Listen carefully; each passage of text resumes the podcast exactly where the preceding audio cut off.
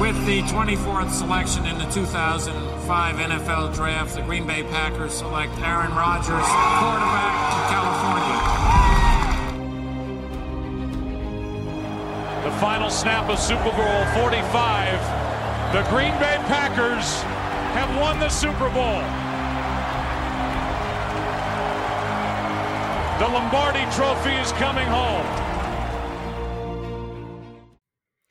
Hallo und herzlich willkommen zum Packers Talk Germany Folge 190. Ich bin der Jo und mit mir dabei ist heute wieder der Chris.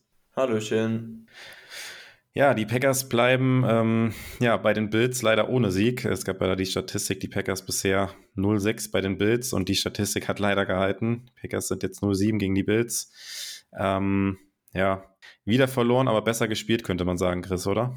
Ja, ich denke auf jeden Fall, man kann, man ist nicht ganz negativ aus dem Spiel rausgegangen, auch so wie die zweite Halbzeit dann insgesamt noch lief. Insgesamt dann halt die Niederlage, wie erwartet, würde ich sagen, ein bisschen für die meisten. Ähm, aber zumindest diese ganz krasse Enttäuschung blieb bei mir zumindest aus jetzt in dem Spiel. Äh, Im Gegensatz zu den letzten Spielen davor, vor allem Commanders, Giants, Jets da noch mittendrin. Also so richtig, richtig negativ ist man jetzt nicht aus dem Spiel rausgegangen, aber begeistert konnte man jetzt mit einer am Ende dann, auch wenn es auf dem Scoreboard nur 10 Punkte waren, war die Niederlage schon deutlich, muss man fairerweise sagen, vom Spielverlauf. Und ja, positiv gestimmt war ich jetzt auch nicht. Es, es war zumindest in Ordnung im Vergleich zu den letzten drei Spielen, die Stimmung danach. Ja, aber wir, äh, bevor wir weiter aufs Bildspiel eingehen, ähm, ja, haken wir nochmal die News ein bisschen ab, die es die Woche gab. Und ähm, ja, das Offensichtliche, was ja gestern war, die Trade Deadline. Eigentlich eine Nicht-News aus Packers Sicht, aber wir wollen trotzdem jetzt hier in den äh, News mal drüber sprechen. Ähm, ja, Chris, wenn dir gestern jemand im Laufe des Tages gesagt hätte, an der Trade Deadline äh, wechseln zwei Spieler in der NFC North oder in die NFC North, ähm, hättest du dann geglaubt, dass die Packers da nicht involviert sind in irgendeinem Trade? Nee, bestimmt nicht. Ich glaube, ich habe es ja auch in der letzten Woche oder vorletzten Woche mal gesagt, dass ich glaube, dass dieses Jahr die Chancen ähm, so hoch waren jetzt am Ende wie noch nie. Am Ende mal wieder Lügen gestraft vom Packers Front Office. Ja, ich dachte eigentlich, dieses Jahr wäre es soweit, gerade weil das Front Office das erste Mal Druck hat und zusätzlich zur fehlenden Right Receiver Leistung halt auch einen schlechten Rekord haben. Aber Offensichtlich hat es value-technisch wieder nicht ganz gepasst. Es waren einige Wide Receiver auch auf dem Markt. Claypool ist ja in der NFC North zu den Bears gegangen. Cooks wurde offen vermittelt, dass er getradet werden kann bei passendem Angebot. Und noch ein paar weitere Namen, von denen man gehört hat. Aber anscheinend hatten die Packers, ja, war, die, war, die, war der Value, den die Packers bei den Draftpicks sehen, mal wieder zu hoch bei den einzelnen Spielern grundsätzlich habe ich nichts dagegen, aber dieses Jahr wäre es, glaube ich, mal angebracht gewesen, auch einen Second-Run-Pick oder sowas zu investieren in die Richtung. Hätte ich mal nichts gegen gehabt und ja, schon, schon arg enttäuscht gewesen gestern Abend, muss ich ehrlich sagen. Auch weil für mich die Saison jetzt so ein bisschen, ich will keinen großen Schatten drüber werfen, aber so ein bisschen ähm, ja, abgekippt ist jetzt durch die fehlende Verstärkung, weil die Hoffnung, dass das jetzt mit der aktuellen Offense-Besetzung, die die Packers haben, noch so viel besser wird, dass es dann auch in den Playoffs für mehr reicht, da bin ich ehrlich gesagt etwas skeptisch. Und ich denke mal, da bin ich nicht der Einzige. Ähm, vielleicht reicht am Ende knapp für die Playoffs mit ein bisschen Glück und einer kleinen Steigerung, aber viel mehr wird, glaube ich, mit dem Personal, wie wir es haben, relativ kritisch, oder? Ähm, ja, sehe ich auch. Und ich war gestern auch, ähm, also ich habe keine Ahnung, alle zwei Minuten aufs Handy geguckt und äh, einfach auf diese News gewartet irgendwie, aber ja, es kam dann nichts und ähm, ja, Rogers war ja auch gestern in der äh, Pat McAfee Show wieder gewesen und er hat ja auch gesagt, er hofft, ähm, dass sozusagen die Show unterbrochen wird von diesen Breaking News, die dann kommen, dass die Packers dafür jemanden getradet haben.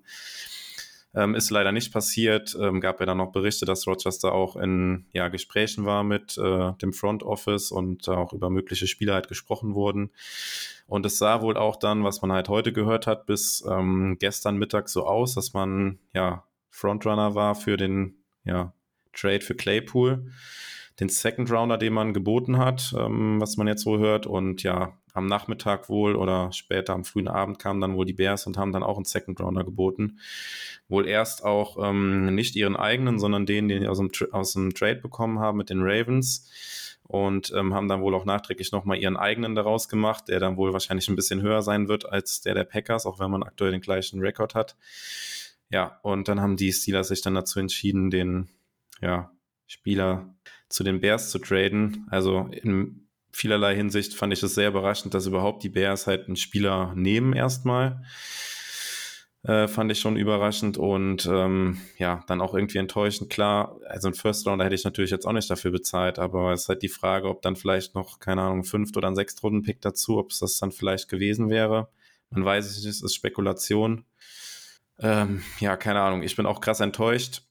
Ähm, ja, du hast auch schon so ein bisschen angesprochen. Natürlich ist man jetzt mit dem aktuellen Kader und wie es aktuell läuft, jetzt nicht diesen einen Spieler vom Super Bowl irgendwie entfernt oder sowas. Aber ich finde schon, dass dieser Right Receiver nochmal einiges verändert hätte in der Offense. Es hätte halt auch mehr Druck von den Rookies genommen ähm, und einfach noch eine zusätzliche Option. Also Lazar ist ja jetzt aktuell verletzt. Wer weiß, wie lange das anhält. Ähm, ja, Sammy Watkins hat immer wieder Probleme gehabt in seiner Karriere mit Verletzungen. Kopf fällt jetzt noch länger aus und ähm, ja, es konzentriert sich eigentlich jetzt fast das gesamte Passspiel auf unsere Rookies und äh, da hätte ich mir schon irgendwie ein, ja, noch einen anderen Spieler halt gewünscht, der da auch ein bisschen Druck von den Rookies nehmen kann, dass sie sich einfach auch ein bisschen freier entfalten und entwickeln können. Das muss ja nicht zwingend heißen, dass sie dann noch weniger Snaps sehen oder sowas oder ja, aber einfach halt nicht so im Fokus stehen. Ja, auf jeden Fall. Ich glaube, da sind wir uns auch einig. Ähm, nur Wide Receiver hätte der Offense definitiv gut getan, selbst wenn es kein Wide Receiver 1 ist, was Claypool auch in meinen Augen zumindest nicht ist, aber ja, es wäre einfach schön gewesen, ein bisschen mehr Qualität reinzubekommen, ein bisschen mehr Entlastung für die jungen Spieler, wie du sagst. Ja, und jetzt mal sehen, wie es die restliche Saison zu Ende geht. Vielleicht sehen wir noch ein bisschen Entwicklung von den Rookie-Wide Receivers, was ja durchaus sein kann am Ende dann, aber insgesamt ist das schon, ich meine, es ist keine Weisheit, jetzt jeder hat es gesehen über die ersten Wochen, über die ersten acht, aber es ist an Qualität halt einfach sehr, sehr mau, was die Packers Passempfänger angeht. Und dabei bleibt es dann halt jetzt die restliche Saison leider. Ja, genau. Heute hat dann äh, Rob Demowski noch berichtet, dass ähm, die Packers wohl auch schon quasi einen Deal eingetütet hatten mit irgendeinem anderen Team. Das ist noch nicht bekannt. Wer weiß, ob es überhaupt bekannt wird, welchen Spieler es sich da handelt. Aber das abgebende Team soll sich wohl auch dann kurzfristig dagegen entschieden haben, den Spieler abzugeben. Ist jetzt halt Spekulation, wer das war. Also man kann dem Front Office jetzt wieder nicht den Vorwurf machen, man hätte es nicht versucht, aber irgendwie nervt mich das, weil wir haben das jetzt das dritte Mal hintereinander geführt gehabt. Die Packers waren da in ganz vielen Gerüchten immer dabei und äh, ja. ja. Wenn man halt im schon immer überboten wird, dann äh, ist es auch im Endeffekt dann langfristig egal, ob du immer dabei bist, wenn du halt nie bereit bist, so viel zu bieten, dass andere Teams dann eben ausgestempelt werden können. Genau, und das ist halt dann was, was die Packers halt nicht machen. Ähm, dann irgendwas halt krass zu über, überbezahlen. Jetzt, ähm, ja, so einen verrückten Trade wie für CMC oder sowas. Also, das wird man halt von den Packers nie sehen. Und äh, ja, dass sie da jetzt, keine Ahnung, deutlich mehr Ressourcen dann ausgeben als ein Second-Round-Pick, das war mir eigentlich vorher schon klar, dass das nicht passiert. Aber ja, ich weiß nicht, ob du es gehört hast, aber du warst ja auch ein Riesenfan von Judy gewesen und jetzt kamen mir dann wohl heute auch Gerüchte raus, was die Steelers, ach, die Steelers, die Broncos gerne dafür gehabt hätten. Ich weiß nicht, hast du das gehört oder mitbekommen? Nee, lass hören. Also angeblich ähm, hätten die Broncos gerne einen Second-Round-Pick und irgendeinen ja, Mid-Round-Pick gehabt, also weiß ich nicht, vierte, fünfte Runde oder sowas. Und ja. da muss ich dann schon sagen, boah, als ich das dann gehört habe, dann ja, kann ich das irgendwie nicht nachvollziehen, weil das hätte ich, glaube ich, safe auf jeden Fall gemacht. Das würde ich tatsächlich auch sagen. Also Judy war ja, habe ich ja, glaube ich, letzte Woche in der Folge gesagt, mein Favorit auch von der Qualität fand ich der Beste, der so auf dem theoretisch auf dem Markt gewesen wäre und das hätte ich auf jeden Fall auch bezahlt, wenn es wirklich ein Zweit- und Fünftrunden-Pick gewesen wäre. Tja, also wie gesagt, für viele, die jetzt vielleicht denken, warum sollten die Packers overpayen?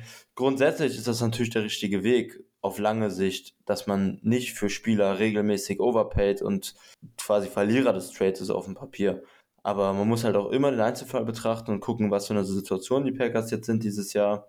Potenziell die letzte, vielleicht die vorletzte Saison von Rogers das äh, Fenster nochmal relativ aggressiv aufgestoßen, mit viel Cap, der in die Zukunft geschoben wurde. Also wann für ein Trade Overpain, wenn nicht jetzt? Es hätte halt Sinn gemacht und ja, Packers bleiben ein bisschen ihrer Philosophie treu. Auch wenn sie, wie du gesagt hast, dabei waren, wie immer eigentlich, aber ja, jetzt muss man gucken, was man aus dem aktuell vorhandenen Material noch macht. Ja, und gerade auch, ähm, weil es halt auch um diese jungen Spieler geht, ne? also Claypool und Judy, wenn, wenn man die bekommen hätte, das ist ja, klar, man gibt mm. dann Ressourcen im Draft aus, aber man hat die Spieler ja auch eine gewisse Zeit im Team oder kann halt dann auch mit denen langfristig irgendwie einen Vertrag aushandeln oder sowas. Das ist ja nicht so, dass der, der Draft-Pick ja, ja. einfach so weg ist und man da keinen vernünftigen Gegenwert für bekommt. Also, ja. Judy Gerade Claypool hat ja noch anderthalb Jahre Rookie-Vertrag und Judy ist jetzt auch im dritten Jahr.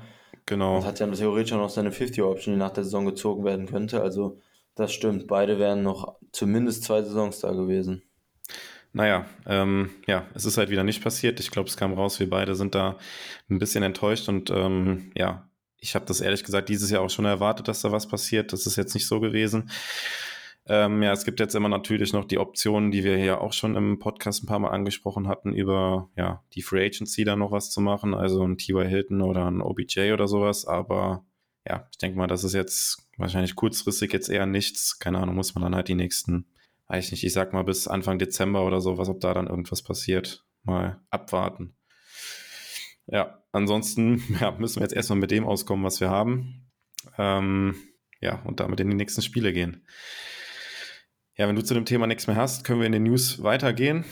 Ähm, ja, die Packers haben gestern dann noch verkündet, oder ja doch, gestern war es gewesen, dass Jordy Nelson und Josh Sitten in die Packers Hall of Fame aufgenommen werden. Ähm, ja, ich glaube, zwei absolute Packers-Legenden und verdient, oder?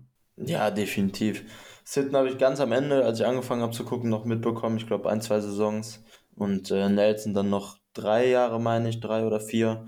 Also beide am Ende ihrer Karriere noch gesehen und ja, waren ja quasi bis Ende ihrer Karriere sogar noch Leistungsträger bei den Packers. Ganz am Ende Nelson vielleicht nicht mehr. Aber definitiv verdient. Und vor allem auch zwei sehr sympathische Typen vom Charakter, finde ich, was ich so mitbekommen habe. Ja, absolut. Ja, und ähm, ansonsten zu den News. Ähm, ja, die Packers haben jetzt seit längerem auch einen äh, leeren Roster-Spot die ganze Zeit mit sich rumgeschleppt. Das habe ich heute dann auch ähm, gelesen, dass wir jetzt quasi seit ähm, zweieinhalb Wochen mit 52 Spielern die ganze Zeit nur unterwegs waren. Jetzt kann man natürlich spekulieren, dass das irgendwie freigehalten wurde schon für einen Trade, der jetzt nicht gekommen ist, aber ja, man hat die, die frei gewordene Position jetzt auch immer noch nicht besetzt.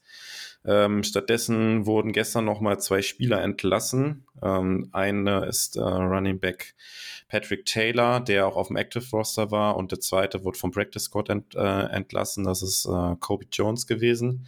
Kobe Jones hat es mich ein bisschen verwundert, weil der ja für das Spiel erst aus dem Practice Squad ähm, aktiviert wurde in den aktiven Kader und dann ja ein paar Tage später entlassen wurde, fand ich ein bisschen merkwürdiger Move. Ähm, ja, dass Taylor jetzt entlassen wurde, ähm, der dritte Running Back aktuell, lässt jetzt darauf schließen, dass Kylin Hill jetzt zurückkommt. Ähm, für ihn schließt sich jetzt auch das Fenster, also er muss jetzt aktiviert werden heute. Ansonsten ähm, ja, landet er auf Season-Ending IR und darf dann nicht mehr spielen für die Packers. Aber ich glaube, die Entlassung von Taylor ist dann ein ziemlich gutes Indiz für, dass der, der Move dann heute im Laufe des Abends noch verkündet wird. Der Move wurde sogar vor ein paar Minuten verkündet auf ah, Twitter. Okay, sehr gut. Ist jetzt offiziell. Also das, worauf alle gewartet haben, ist dann jetzt doch noch eingetreten, immerhin. Genau, damit haben die ja, Packers vielleicht auch wieder dann ja eine weitere Option im, im Run-Game auch. Also natürlich, Taylor war natürlich auch eine Option, aber der hat ja gar, gar keine Snaps in der Offense gesehen. Ähm, ja, bei Kalin Hill muss man jetzt mal gucken, wie er von seiner Verletzung zurückkommt und vielleicht natürlich auch wieder eine Option als äh, Returner. War ja unser Kick-Off-Returner und ähm, ja, Kylian Hill würde ich da auf jeden Fall lieber sehen als einen Christian Watson, der das zuletzt auch mal hin und wieder übernommen hatte. Ja, mal schauen, wie unsere Special Teams das dann angehen oder wie die da demnächst auflaufen werden. Ja, ansonsten ähm, allgemein zu den Verletzungen noch kurz. Hm, ja, Devontae Campbell musste mit einer Knieverletzung raus gegen, äh, gegen die Bills. Ja, Christian Watson war ja, das war natürlich auch sehr bitter, der jetzt nach seiner Oberschenkelverletzung zurückkam und dann, glaube ich, es war der erste Drive gewesen, glaube ich sogar, ne, wo er verletzt runter musste mit einer Concussion. Ja. Ähm, ja, in Anführungszeichen nur eine Concussion, also schlimm genug, aber könnte zumindest sein, dass er da diese Woche aus dem Protokoll wieder entlassen wird und dann am Wochenende wieder spielen kann. Ja, ein Lazar, der uns natürlich weiter fehlt, ähm, soll aber heute wohl wieder trainieren ähm, mit seiner Schulterverletzung. Ja, und nicht trainieren heute tun ähm, Jenkins und Bakhtiari. Das ist eigentlich ja für einen Mittwoch fast jetzt die Regel gewesen, zuletzt immer. Mhm. Ähm, zumindest Bakhtiari hat ja gegen die Bills auch wieder die volle Distanz gespielt. Ähm, Jenkins kurzfristig ausgefallen, hatte das vor dem Spiel angetestet, konnte nicht spielen.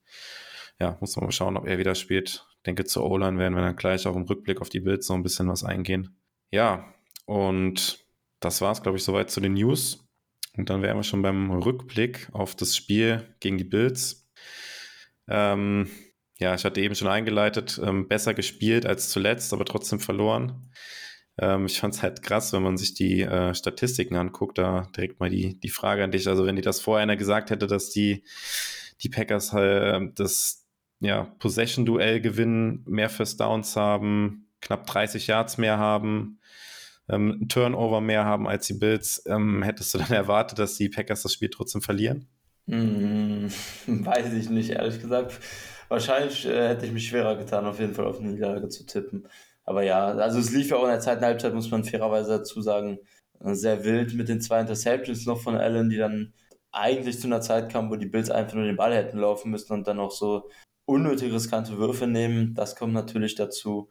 Andererseits haben die Packers ja auch den Ball am Boden ziemlich gut bewegt, was natürlich dann sehr, sehr viel Zeit von der Uhr nimmt und auch immer weniger First Downs holt als jetzt Big Plays 15, 20 Yard Pass im, äh, im Passspiel im Vergleich dazu. Also man muss schon auch so ein bisschen tiefer reingehen, finde ich, um das anzugucken, aber insgesamt trotzdem überraschend. Ich denke, dazu hätte auch mit den Umständen, die ich gerade genannt habe, kaum jemand vom Spiel darauf gewettet.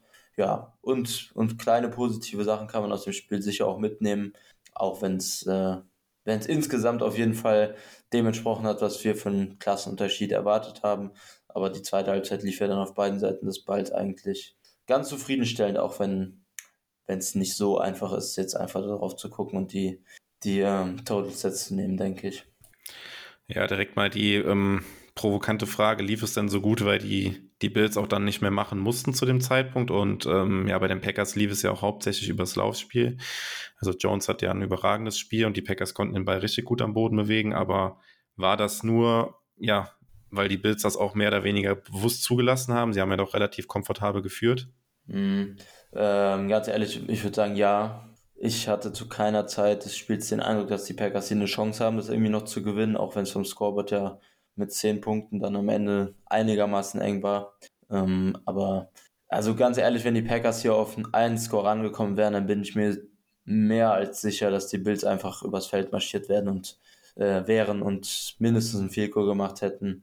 Alles andere, glaube ich, vor allem mit der Dominanz, die die Bills in der ersten Halbzeit gezeigt haben, mit vier Scoring Drives hintereinander, drei Touchdowns und dann auch aus der Halbzeit gekommen, nochmal mit einem Goal, um quasi so den Deckel drauf zu machen. Also ganz ehrlich, ich, ähm, da muss ich, muss ich ein bisschen Wind, glaube ich, rausnehmen und sagen, dass die, dass, dass es schon daran lag, dass die Bills ein bisschen locker gemacht haben. Die, sie haben die Packers natürlich auch gerne mit dem Laufspiel übers Feld kommen lassen, weil es einfach super viel Zeit von der Uhr genommen hat. Ähm, die Packers haben dann trotzdem, vor allem auch bei einem Two-Way-Touchdown, auch Big Plays hinbekommen. Das war mit Sicherheit nicht so vorgesehen, aber da war ja dann auch am Ende Poyer sogar mit raus. Das heißt, zwei Backup-Safeties bei den Bills drin. Ja, also auf die Ursprungsfrage. Ich glaube nicht, dass die, dass das Spiel so gelaufen wäre, wenn es durchgehend eng gewesen wäre. Ja, also so ein bisschen glaube ich es auch. Also die Wahrheit liegt wahrscheinlich irgendwo so ein bisschen in der Mitte, aber ähm, eine Situation, die das glaube ich ganz gut beschreibt, äh, fand ich zumindest, ist die eine Situation, wo die Packers dann Fourth Down ausgespielt haben. Vierter und zwei war es glaube ich gewesen und wir sind vorher die ganze Zeit gelaufen und jeder wusste eigentlich, okay, jetzt kommt wieder der Lauf und genau in dem Moment waren die Bills halt dann zur Stelle und haben den vierten und zwei dann gestoppt und vorher haben sie bei jedem Lauf drei, vier, fünf Yards zugelassen und da waren sie ultra schnell halt im Backfield gewesen und das Play war einfach, hatte sowas von keine Chance aus Packers Sicht. Also ja, vielleicht haben die Bills das so ein bisschen bewusst zugelassen, aber trotzdem war es äh, kein schlechtes Spiel von der Packers Offense allgemein. Und ähm, ja, ganz allgemein zum Spiel. Ähm, ich hatte während dem Spiel auf dem Packers Germany Account so ein bisschen getwittert und auch immer wieder geschrieben, dass irgendwie die, also den Packers hat auch so, finde ich, so ein bisschen Spielglück auch so ein bisschen gefehlt, weil es waren so viele knappe Entscheidungen oder auch, ähm, ja, Flaggen von den Schiedsrichtern, die geflogen sind, die kann man halt schon geben, aber das waren halt alles so knappe Dinger, die nicht in jedem Spiel gegeben werden, sage ich mal. Ähm, ja, auch ein bisschen Pech bei der Interception, ähm, ja, wo die Packers ähm, Allen intercepted haben und ja, die Packers Offense kommt aufs Feld, relativ gute Position und dann, ja, erstes Play direkt, Ball von Rogers wird getippt und auch abgefangen. Kann passieren, auch unglücklich in der Situation. Der zurückgenommene Touchdown von Tonyan wegen äh, ja, Offensive Pass Interference, weiß nicht, wie du es gesehen hast, aber ja, keine Ahnung. Ich finde, dann kann, ist fast jedes Play eine Offensive Pass Interference. Ja, ist, also es war schon ein, Graubereich, fand ich. Also keiner beschwert sich, wenn die nicht gegeben wird, definitiv. Ja, dann gab es relativ am Anfang vom Spiel den, den Fumble von, von Dix, wo ich immer noch keine Ahnung habe, wie Stokes es nicht geschafft hat, den, den Ball da zu sichern, der da irgendwo zwischen den Füßen von, von Dix gelegen hat. Äh, ja, Dix hatte beim ersten Touchdown der Bills noch so einen Fallstart. Also ich hatte das im, im Live-Bild, hatte ich das irgendwie schon so gesehen, habe ich gedacht, hey, der hat sich doch bewegt und Kommentatoren hatten das danach auch angesprochen, dass die Bills da wohl Glück hatten. Ja, und dann auch die Flagge gegen ähm, ja, Rasul Douglas, wo die Bills schon einen Third Down hatten und äh, ja, da kein neues First Down erzielen konnten, was den Drive dann gerettet hat für die Bills. Also insgesamt halt so viele, also ich will nicht sagen Fehlentscheidungen, also das kann man schon auch geben, so die Flaggen, aber so viele, ja, knappe Dinge halt einfach, die halt gegen die Packers gelaufen sind. Ich einfach sage, ja, da fehlt auch momentan irgendwie so ein bisschen das Glück. Ja. Aber Ja, gut, das äh, stimmt, das stimmt. Ja, ist halt trotzdem die Frage, dass es natürlich auch äh, hätte, wäre, wenn, ob das mit den ganzen Entscheidungen dann letztendlich anders ausgegangen wäre, weiß natürlich auch keiner. Und du hast es eben auch angedeutet, die Bills sind so ein gutes Team, wer weiß, wenn sie gemusst hätten, dann wirklich am Ende, hätten sie wahrscheinlich da auch nochmal noch mal zulegen können oder den Ball nochmal besser und effektiver auch nochmal bewegen können. Da gehe ich eigentlich auch von aus. Ähm, ja, es war tatsächlich auch das erste Spiel von oder unter Matt LaFleur, wo die Packers das Turnover-Battle gewonnen haben und trotzdem verloren haben. Hm. Ja, ich meine, so viele Niederlagen unter LaFleur gab es ja auch noch nicht, aber ja, wenn wir das Turnover-Battle gewonnen haben, haben wir sonst eigentlich immer gewonnen. Die Serie ist sozusagen auch gerissen. Ähm, ja, ich würde sagen, wir steigen dann auch mal tiefer in die Offense rein und du darfst auch deinen, deinen Spieler des Spiels in der Offense mal nennen. Ja, Spieler des Spiels in der Offense fand ich ausnahmsweise im Vergleich zu den letzten Wochen mal mit ein bisschen Auswahl. Ähm, da hätte es sogar drei Kandidaten gehabt, die ich genannt hätte, aber wenn ich anfangen darf, dann nenne ich hier an der Stelle mal wieder Aaron Jones, der mit einem 7,2 Average pro Run aus dem Spiel wieder rausgegangen ist. Die ganze Saison ja schon einen super hohen Wert hat, was das angeht. Hier wieder den Ball sehr gut gelaufen, auch wieder besser als Dylan, effektiver als Dylan. Und ähm, ja, ist und bleibt einfach bisher der beste Spieler in der Packers Offense, individuell. Zumindest von den Waffen, sagen wir jetzt mal. Äh, auch wieder fünf Targets gesehen, im Passspiel eingebunden, auch wenn es jahrtechnisch jetzt nicht besonders viel war mit 14. Aber ich glaube, wir sind uns einig, wenn wir sagen, dass ohne die Leistung, die die Packers am Boden gerade über Jones gebracht haben, dass das hier offensiv ganz, ganz anders ausgesehen hätte, wenn man sich mehr aufs Passspiel hätte verlassen müssen. Deshalb Jones hier, der, den ich auf jeden Fall als erstes nennen würde als MVP in der Offense.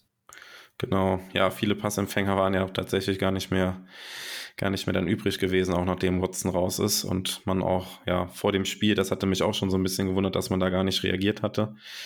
Hatte auch erwartet, dass man dann irgendwie äh, Juwan Winfrey noch, ähm, ja, signed dann in den, äh, in den 53er Roster. Hat man nicht gemacht, aber ja, dadurch konnten andere Spieler so ein bisschen in Erscheinung treten und das ist dann mein Spieler des Spiels, den ich hier benennen würde, den wahrscheinlich auch vor dem Spiel dann halt wenig, weniger auf dem Zettel hatten. Ähm, ja, hatte letztendlich nur eine Receptions, immerhin vier Targets, aber diese eine Reception dann sein erster NFL-Touchdown, äh, unser Rookie, Siebtrunden-Rookie Drury, der ja, bei dem einen Play, wo Rogers ein bisschen das, das Play verlängert hat, was wir in der Saison auch noch nicht so häufig gesehen haben und er da ja halt super auch äh, nicht einfach starr seine Route sozusagen zu Ende gelaufen hat in den Safety rein, der tief gestanden hat, sondern dann gemerkt hat, okay, äh, hinter mir passiert noch nichts, das Play wird anscheinend irgendwie verlängert und dann seine Route nochmal adjusted hat und dann ja in die andere Richtung abgebogen ist und dann halt relativ unbedingt den Touchdown fangen konnte. Ähm, ja, Rogers danach auch direkt zum hingerannt und äh, ja, ihn da gelobt. Ja, keine Ahnung, ob man da jetzt viel draus machen kann oder für die nächsten Spiele irgendwas draus ableiten kann. Ich meine, äh, ansonsten hat er ja bisher noch überhaupt keine Rolle gespielt in der Offense, aber ja, wir sind auf Receiver weiter dünn und vielleicht bekommt er da weiter eine Chance und kann sich so ein bisschen ähm, ja, in den Fokus spielen oder weiter auf mich, weiter auf sich aufmerksam machen. Ja, und das ist, glaube ich, auch ein Play, was gerade von Rogers so ein bisschen Vertrauen gewinnt, ähm, wo Rogers auch ein Fan von ist, wenn Right Receiver dann spät im Down noch improvisieren und ihm eine Option bieten. Ich glaube, dass das tatsächlich ähm, einen großen Einfluss darauf hat und Rogers hat es, nehme ich an, und alles, was man so hört, spricht ja auch dafür, auch einen recht großen Einfluss darauf, also grundsätzlich natürlich beim Mitreden, was die Offense angeht mit Lafleur und, und allen anderen drumherum. Deshalb kann ich mir schon vorstellen, dass Tourist Snapcounts tatsächlich jetzt ein bisschen hochgehen und dieses Play so ein, auch wenn es echt stark war, so ein bisschen jetzt äh, Rogers Gunst erweckt hat und, und äh, er da jetzt ein gutes Wort für Touré einlegt und das vielleicht so ein bisschen wieder abflacht.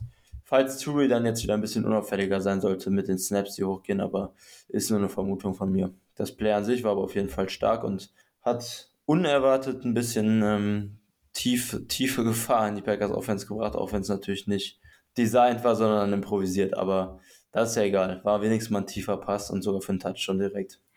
Ja, ich würde sagen, machen wir einfach mit, äh, mit Rogers direkt weiter in dem Spiel.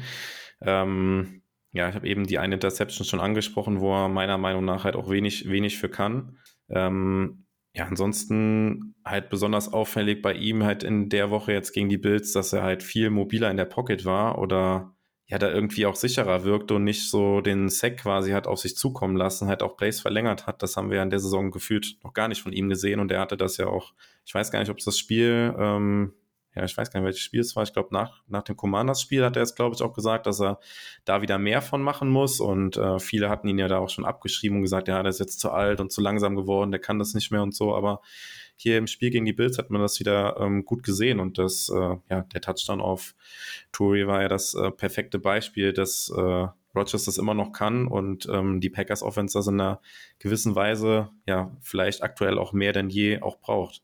Ja, ich fand auch von Rogers war es echt ein gutes Spiel. Hatte jetzt auch mal ein bisschen mehr Tagetiefe mit 8,8 Yards im Vergleich zur Saison bisher. Also hat mir gut gefallen, hat dann letztendlich trotzdem nicht wirklich gereicht, um ein dominantes aufzuziehen. Oder ein ansatzweise dominantes Passspiel, muss man natürlich sagen. Aber Rogers individuell war definitiv in dem Spiel mal wieder stärker im Vergleich zum Durchschnitt dieser Saison. Ja, und auch in, insgesamt halt sehr geduldig auch halt. Man hat jetzt nicht das Gefühl, dass, jetzt, dass es jetzt hier Plays gab, die halt irgendwie erzwungen hat. Es gab ähm, am Anfang einmal diesen tiefen äh, Wurf auf ähm, Romeo Daubs, ähm, ja, der vielleicht so ein bisschen an die, an die Spielzüge bisher in der Saison erinnert, erinnert hat, so ein bisschen erzwungen, aber ansonsten ja, sehr geduldig gespielt und halt auf diese Chancen, die es dann halt später gegeben hat, ja auch gewartet. Ja, und auch diese ganzen Run-Plays, die ja Lafleur dann gecallt hat, mehr oder weniger halt auch mit durchgezogen hat und dann nicht irgendwie auf dem Pass dann irgendwie geswitcht hat an der Line oder sowas und äh, ja, hat halt so gesehen viel besser im, im Rhythmus auch der Offense gespielt und äh, ja. ja. Und, und also ich würde also ich würde fast sagen eins äh, oder vielleicht sogar das beste Spiel von ihm die Saison in kann man auf jeden Fall darüber diskutieren. Also es ist auf jeden Fall in den besten zwei drin, würde ich auch sagen. Und ähm, abgesehen davon, was du gerade gesagt hast, auch einfach endlich mal wieder ein bisschen Leben im, im tiefen Passspiel. Fünf tiefe Passversuche, also über 20 Yards gehabt. Drei davon sind angekommen. Zwei davon sogar für Touchdowns mit den beiden auf Touré und Dubs. Zwei Rookie-Touchdowns natürlich auch schön. Also, das war schon auf jeden Fall mal wieder ein belebenderes Element. Ja, genau. Dann würde ich sagen, machen wir mit den Leuten vor Rogers weiter. Äh, mit der O-Line. Ähm, ja, Jenkins ist ja dann kurzfristig ausgefallen, also er hatte das vorm Spiel angetestet und dann, ja, haben die Ärzte wahrscheinlich mit ihm dann zusammen entschieden, dass es dann nicht reicht für das Spiel. Das heißt, er ist dann äh, ähm, ausgefallen. Und ähm, ja, die Packers haben dann auf Left Guard mit äh, Zach Tom gespielt, der ja im Spiel zuvor Bakhtiari auf äh, Left Tackle vertreten hat. Bakhtiari hat das ganze Spiel dann wieder durchgespielt, was jetzt auf jeden Fall wieder ein positives Zeichen war, wobei ich mir da jetzt äh, ja keine Illusionen mache, ähm, dass das dann jetzt für die Saison abgehakt ist, das Thema. Dadurch hatten, das, also das hatten wir jetzt schon so oft, dass er dann doch wieder in Anführungszeichen rückfällig geworden ist. Ähm, ja, und ansonsten, ähm, wie, wie fandst du die Line jetzt ansonsten? Also Run-Blocking war ja sehr gut, da gibt es, glaube ich, wenig auszusetzen. Ich fand es am Anfang ähm, des Spiels, hatte ich so ein bisschen Bedenken, gerade Zach Tom hat einen Pass-Protection häufig wackelig gewirkt, ähm, hat sich aber zum Ende insgesamt auch im Pass Protection die Line eigentlich ganz gut gemacht, fand ich. Äh, auf jeden Fall, ich würde auch sagen, die, die Line ähm, hat ein gutes Spiel gemacht im Laufe des Spiels. Am Anfang sehr, sehr wackelig, gerade was Interior Pressure angeht. Aber mir macht es vor allem Mut, dass Bakhtiari mittlerweile auch wieder super stark aussieht. In dem, in dem Spiel davor, was er komplett gespielt hat, sah er sehr gut aus. Jetzt hat er hier wieder in Pass Protection und im Run Game, fand ich, einen sehr guten Job gemacht. Ähm, kein einziges Pressure zugelassen obwohl die Bills dann natürlich mit Miller, Rousseau auch auf Edge ziemlich gut aufgestellt sind. Also gerade Pass Protection technisch mit Bakhtiari sollte das wieder einiges an Stabilität bringen. Dann nehmen wir mal an, dass Jenkins wieder zur alter Form zurückkehrt auf Guard in Pass Protection. Und dann ähm, sollte die O-Line sich insgesamt, wenn Tom dann vielleicht auf Right Tackle wieder rausgeht oder Nyman, einer von beiden, ähm, sollte sich das in Pass Protection definitiv auch wieder auf die positivere Seite wenden und mehr auf die auf die Leistungen der letzten beiden Saisons auch zurückkommen. Also ja, nach dem ganzen äh, Rumprobieren in der, in der Offensive Line, ähm, glaube ich, hat man jetzt auch die, die, ja, die Lösung, mit der man jetzt dann weiter in die Saison gehen sollte, gefunden mit äh, Nischman auf Right Tackle. Es ist natürlich alles noch so ein bisschen davon abhängig, was mit ähm, ja, Bakhtiari und Jenkins halt ist, ähm, wobei man da ja ja, wahrscheinlich, wenn Bakhtiari nicht fit ist, damit Zach Tom jetzt die Alternative hat. Ähm, und ja, Zach Tom wird wahrscheinlich jetzt auch wieder rausrotieren, wenn Bakhtiari halt die volle Distanz gehen kann und Jenkins wieder auf Left Guard spielen kann. Ja, sodass zumindest jetzt die rechte Seite, die die ganze Zeit unser Problem war, würde ich jetzt sagen, ähm, gelöst sein sollte erstmal mit Nishman und Runyon, oder? Das denke ich auf jeden Fall auch. Also die O-Line Pass Protection, da erwarte ich mir schon viel von, wenn Jenkins wieder zur alter Stärke findet. Und selbst wenn Tom auf Right Tackle spielt, also auf Tackle, war Tom ja auch sehr, sehr stark in Pass Protection. Ich denke einfach, dass er auf Guard ein bisschen zu, zu schwach, einfach ganz plump gesagt, für die NFL ist. Er ist ja, also seine Stärken liegen ja gerade so in Footwork, seine Arbeit, was er in Space macht, also gerade das, seine Lateral Agility, all das haben ihn ja so auch aus dem College kommt schon ausgezeichnet. Das hat man auch in seinem Spiel auf Left Tackle gesehen.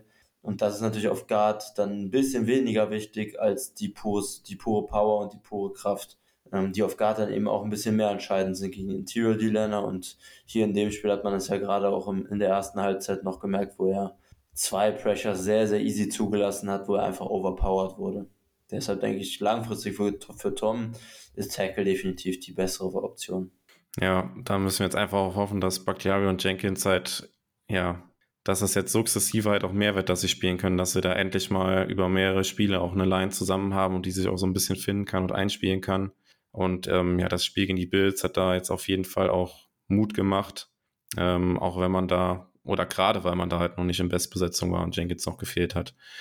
Daher bin ich da jetzt eigentlich, was das angeht, jetzt mal vorsichtig optimistisch, mal davon abgesehen, dass uns das Thema Bakhtiari ja wohl ja auch weiter begleiten wird, dass er da häufiger auch nicht trainieren wird und hin und wieder vielleicht dann auch mal ein bisschen ja auf einem Snap-Count ist. Mal schauen ja, ich würde sagen, zur O-Line haben wir damit alles gesagt. Dann können wir noch schnell einen Blick auf die Right Receiver werfen, wobei wir da eigentlich relativ schnell fertig sind. Da haben wir nämlich einen schon angesprochen, unseren Siebtrunden-Rookie Touré, der den ja einen Catch hatte.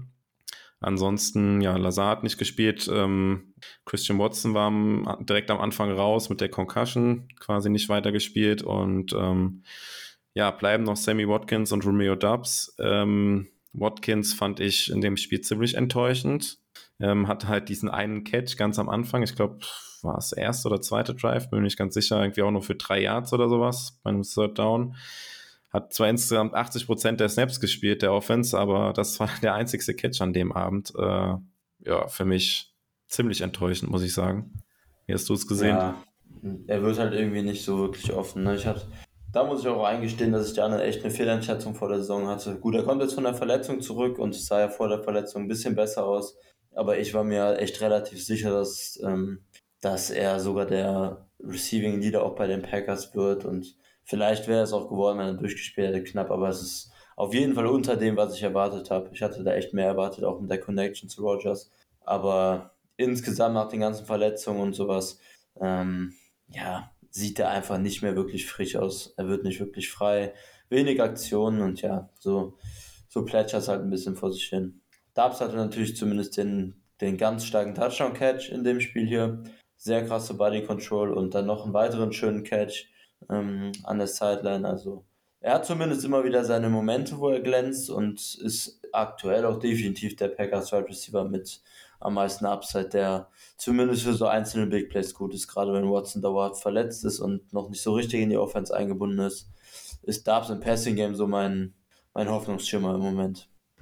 Ja, und Watkins ist einfach nicht, ist kein Nummer 1 Receiver, also Lazar ist es natürlich auch nicht, aber wenn, wenn er dann äh, wieder zurück ist, nimmt das natürlich auch so ein bisschen den, den Druck von Watkins und er kann nur ein bisschen hinter Lazar quasi agieren, sage ich mal. Ähm, aber als ja jetzt das Spiel ohne Lazar sah Watkins halt überhaupt nicht gut aus und wie du sagst, kann er gar keine Separation kreieren und ja, das ist schon relativ wenig und enttäuschend, aber gut, wir haben am Anfang der Folge schon drüber gesprochen, wir müssen jetzt leben mit dem, was da ist. Und zumindest wenn Lazar dann zurück ist, ähm, ja, kann vielleicht dann Watkins auch wieder ein bisschen mehr zeigen. Und ja, die Leistung von Dobbs, was angesprochen, der Catch oder die zwei Catches eigentlich ähm, ziemlich spektakulär. Der Touchdown-Catch natürlich ganz besonders. Die ähm, ja, US-Kommentatoren hatten das ja auch ähm, im Live-Bild dann auch nochmal gesagt, wie kompliziert das auch ist. Er hat ja da wie oft auch den Kopf gedreht in der Route und dann halt immer wieder zu ja, lokalisieren, wo der Ball ist und den dann halt so runter zu pflücken.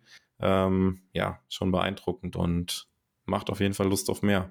Ja, ansonsten haben wir irgendwas zur Offense vergessen oder hast du noch einen Punkt, den du zur Offense ergänzen wollen würdest? Von mir wäre alles gesagt zur Offense. Gut, dann würde ich sagen, kommen wir, kommen wir zur Defense. Ähm, ja, die Defense in dem Spiel, ähm, ja, wie soll man es sagen? Also der, der Start war ja richtig positiv. Ähm, die die ähm, Packers direkt mit einem Three and Out gegen die, ja, vielleicht beste Offense der NFL aktuell. Da war ich schon, ja, sehr überrascht oder dachte schon richtig guter Start ins Spiel. Andererseits hatten die Bills danach fünf Scoring Drives hintereinander, wo die Packers Defense wieder überhaupt keinen Fuß in die Tür bekommen hat. Ähm, ja, so overall gesprochen, wie hast du die Leistung der Defense gesehen?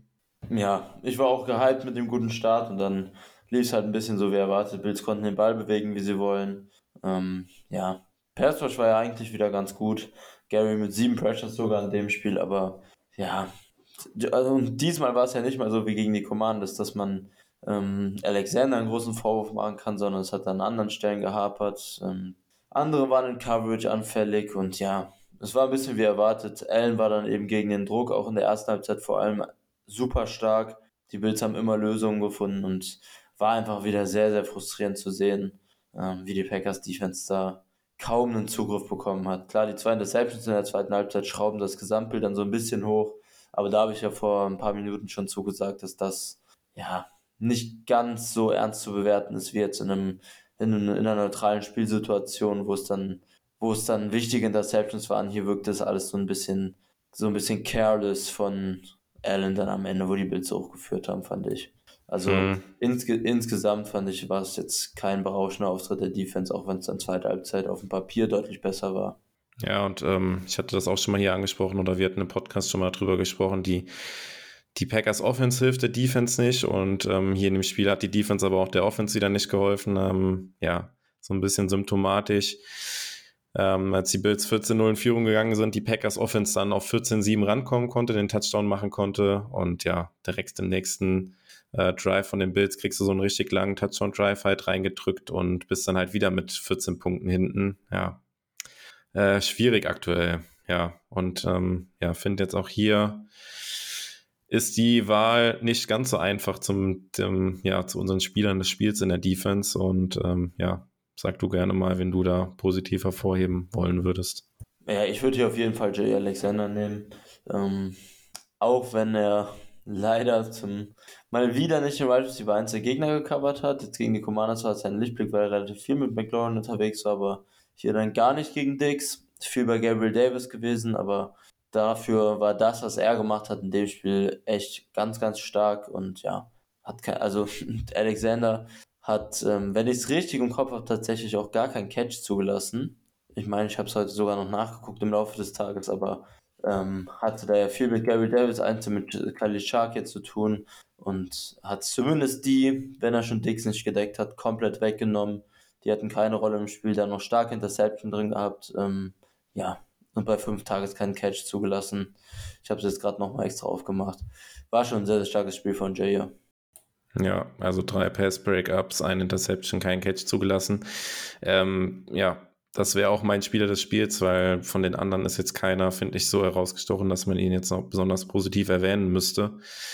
Ähm, ja, vielleicht nochmal ein bisschen allgemeiner gesprochen. Ähm, es gab ja jetzt nach dem Spiel dann auch so Diskussionen und äh, Lafleur ist dann auch in der Pressekonferenz darauf angesprochen worden, dass wohl viele Spieler in der Defense nicht damit einverstanden sind, wie Joe Barry das aktuell handelt, was da für Plays gecallt werden oder was für ein Scheme da gespielt wird.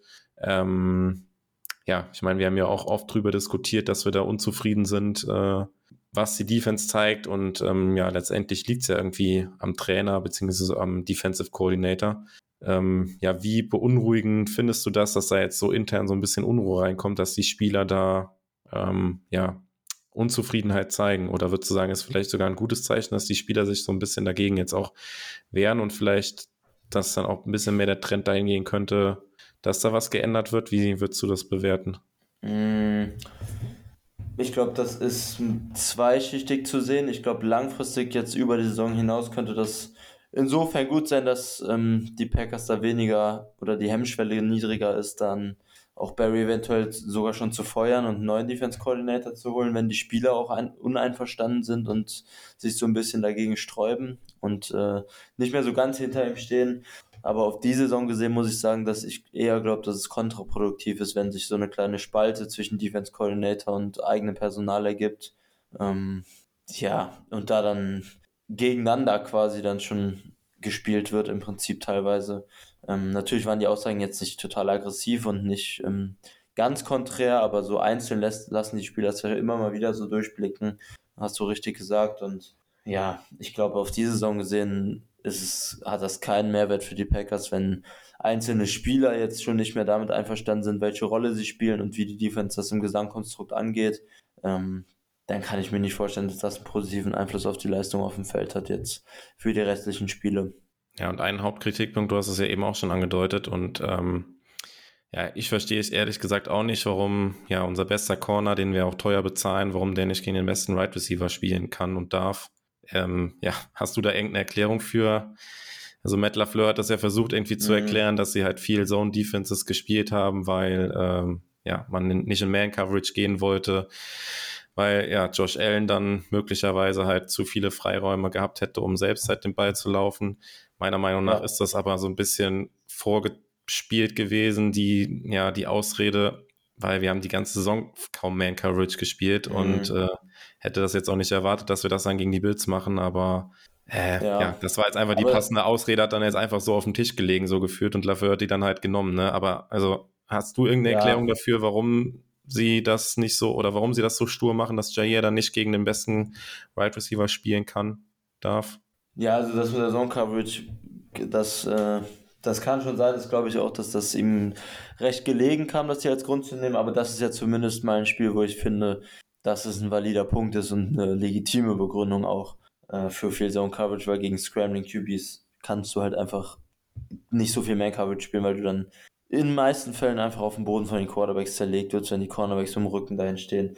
Aber ja, also es gibt ja immer diese zwei Ansätze, wie, wie viele Leute das bewerten mit Elite-Cornerbacks oder Cornerbacks, die Wide Receiver 1 im Man Coverage nehmen können. Und es gibt ja auch diesen anderen Ansatz, dass man sagt, der beste Cornerback nimmt dann eben den Wide Receiver 2 von einem Team, bekommt da ein bisschen weniger Safety-Hälfte, nimmt den dann alleine im besten Fall aus dem Spiel und der gute Wide Receiver des anderen Teams, der Wide Receiver 1, hier in dem Fall dann Diggs, ähm, bekommt dann eben mehr Bracket Coverages, bekommt mehr Safeties over top, also der Cornerback, der dann eben den besten Wide Receiver nimmt, bekommt mehr Hilfe, aber auch das war ja hier, ja, also, vielleicht haben die Packers in einzelnen Fällen funktioniert, aber insgesamt hat es ja nicht wirklich gut geklappt, auch bei dem tiefen Touchdown gegen Douglas war ja, war ja die Safety-Hilfe, äh, Safety-Hilfe over top nicht gerade überragend, ja, wurde dann geschlagen mit dem Double Move. Also, wenn das der Plan der Packers war, ist er dann leider eben auch nicht aufgegangen. Und grundsätzlich muss ich auch sagen, dass ich mehr Fan davon bin,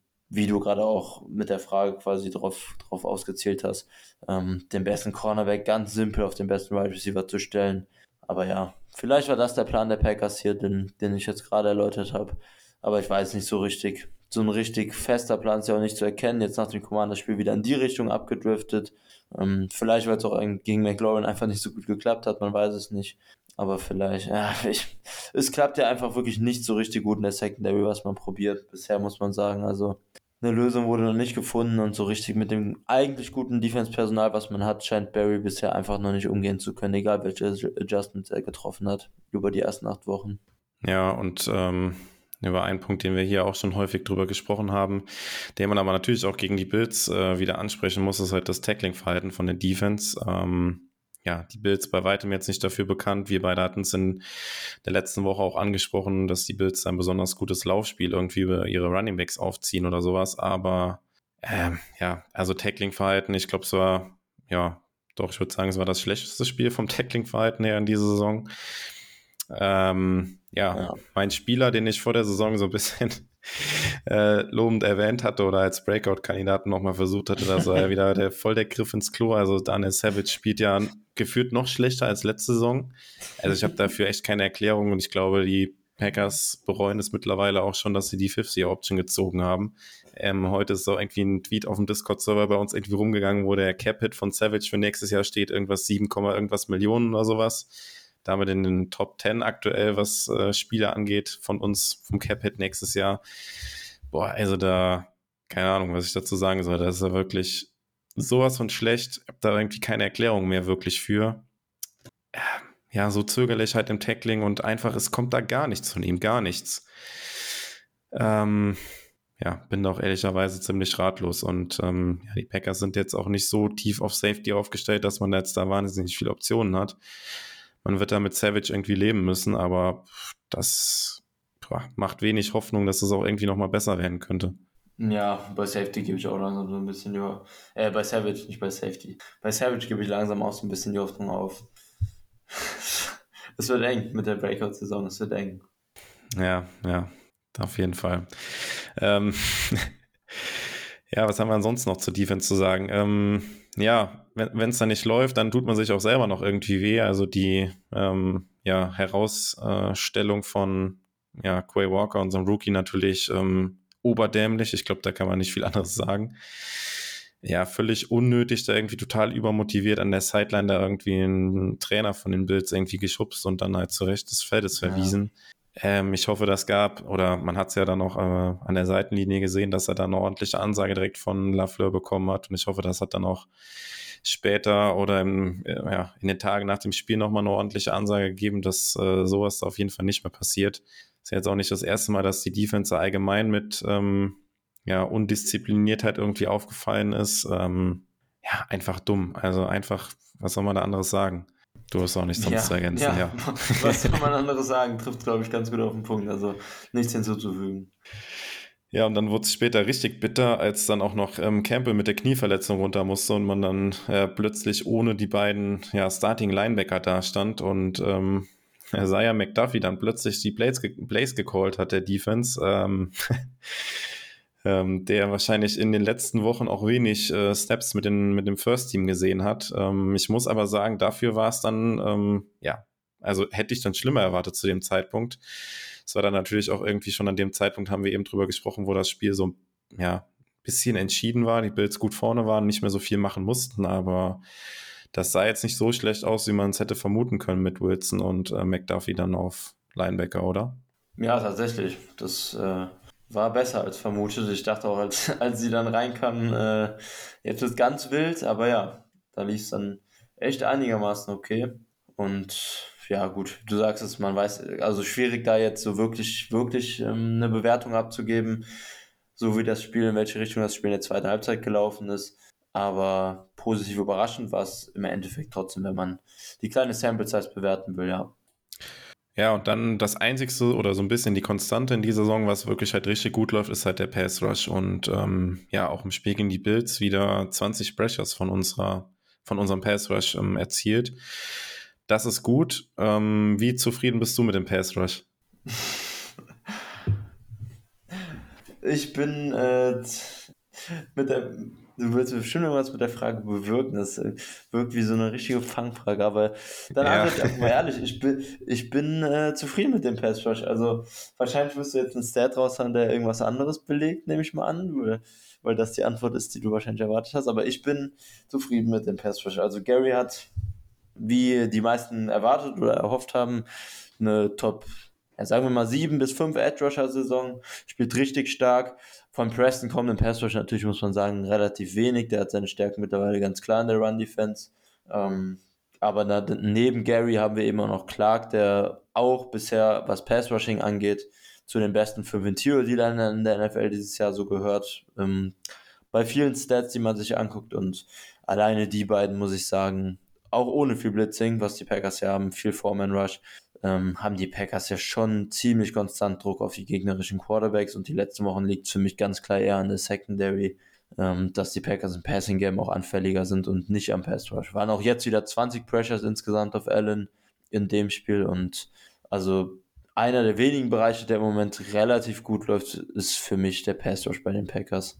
Und jetzt bin ich gespannt, ob ja. du abgezählt hast. Ja, muss, muss man gerade ein bisschen erklären, weil ich hatte im äh, Vorgespräch, bevor wir die Aufnahme gestartet hatten, zu Chris schon gesagt, dass ich äh, eine Frage zum Passrush habe an ihn. Deswegen hat er jetzt so, so lachen müssen. Wahrscheinlich, nee, eigentlich ganz einfach. Ich, also ich weiß nicht, wie du das siehst. Also die Pressures sind ja schön und gut, aber findest du nicht auch, dass halt so wenig dabei rumkommt? Also die Packers haben, sind 27. in Turnovers. Ähm, ja, und wenn wir die zwei Turnover gegen die Bills jetzt nicht gehabt hätten, wären wir dann noch weiter unten. Also wir kreieren kaum Turnover und auch relativ wenig Sex im Liga-Vergleich für das, was wir an äh, Pressures erzielen. Das, also das war eigentlich das Einzige, worauf ich hinaus wollte. Wie viel da sind wir bei Sex? Hast du es gerade offen? Äh, nee, müsste müsst ich jetzt auch nachgucken. Ähm, ja, du Aber kannst ich habe auch getippt, Liga Mittelfeld. Äh, ja, es, also dabei rumkommt definitiv zu wenig. Die Frage ist, wem du dafür die Schuld gibst. Also wir haben sehr viel Pressure, aber für mich ist dann der, der knackende Punkt, was Turnover angeht gerade, dass die Secondary dann auch eben mal mehr von Würfen, die dann off, ähm, die ein bisschen off sind, mehr profitieren kann. Also es kommen halt auch viele Würfe einfach an, die nicht ganz on target sind in den letzten Wochen. Ähm, allein wenn ich an die erste Halbzeit von Heineke auch denke, ähm, wo man Picks hat liegen lassen. Und ich, also ehrlich gesagt, sehe ich da wenig Schuld, was Turnover angeht, zumindest beim Pass Rush. Und ja, man muss jetzt auch sagen, Heineke hatte dann ein besonderes Spiel gegen Pressure gegen die Packers. Da wären mit Sicherheit auch noch ein, zwei Turnover oder, oder sagen wir und oder Sacks drin gewesen im Normalfall. Dann hatten wir jetzt natürlich den besten Quarterback gegen Pressure in der NFL, was auch nicht ganz in diese Statistik positiv mit reinspielt. Ähm, ja, und dazu kommt, finde ich, dass wir noch in den letzten Spielen gerade jetzt relativ viel in Rückstand waren ähm, und auch gegen Teams gespielt haben, die sich sehr aufs Laufspiel verlassen, nicht besonders viel passen, was Sack Totals natürlich auch nicht gerade hilft. Also mit Sicherheit muss und sollte mehr rumkommen bei den Pressures, die die Packers im Moment haben, bei der Anzahl. Aber ich glaube tatsächlich, das ist eine Sache, die im Laufe von der Saison, jetzt auch im zweiten, in der zweiten Saisonhälfte, ähm, noch ein bisschen regressieren wird. Also dass das dass die Sack Totals da auch ein bisschen mehr den, den Pressure Totals entsprechen und sich da ähm, auch ein bisschen mehr in die Höhe schrauben können, würde ich schon jetzt tippen. Ja, genau, das ist auch mehr oder weniger das, worauf ich so ein bisschen hinaus wollte. Also ich habe gerade nachgeguckt, wir haben 17 Total Sacks und ja, sind damit relativ im Mittelfeld. Ähm, die Cowboys führen das an mit 33, haben wir fast doppelt so viele wie wir. Aber wir sind da ja relativ im Mittelfeld. Ähm, ja, und ich glaube, das ist tatsächlich was, wo man ähm, noch so ein bisschen optimistisch sein kann für die Zukunft. ähm, dass es einfach was ist, dass die Sekt-Zahlen noch ein bisschen höher gehen werden und du hast gerade die letzten beiden Spiele angesprochen, jetzt klar gegen, gegen Allen, der ähm, ja super ist halt gegen Pressures. Wir haben ja nicht wenig Pressures erzielt gegen ihn, aber er macht dann halt einfach trotzdem viel drauf, draus und auch ähm, ja, Heineke hatte ein ziemlich gutes Spiel gegen, gegen Pressure, gegen uns. Ähm, den haben wir auch ziemlich häufig unter Druck setzen können und der hat da ja, bei ihm dann schon überraschend gut ausgesehen gegen uns und ähm, ja, bin da jetzt optimistisch, dass wenn wir das die nächsten Spiele aufrechterhalten können, dass dann, ja, dass da auch mehr ja, Resultat sozusagen rumkommt. Also da, worauf ich halt auch hinaus wollte. Ähm, da bin ich ganz optimistisch, dass wir zumindest in dem Punkt halt dann noch ein bisschen ja, zulegen können, was die Defense angeht.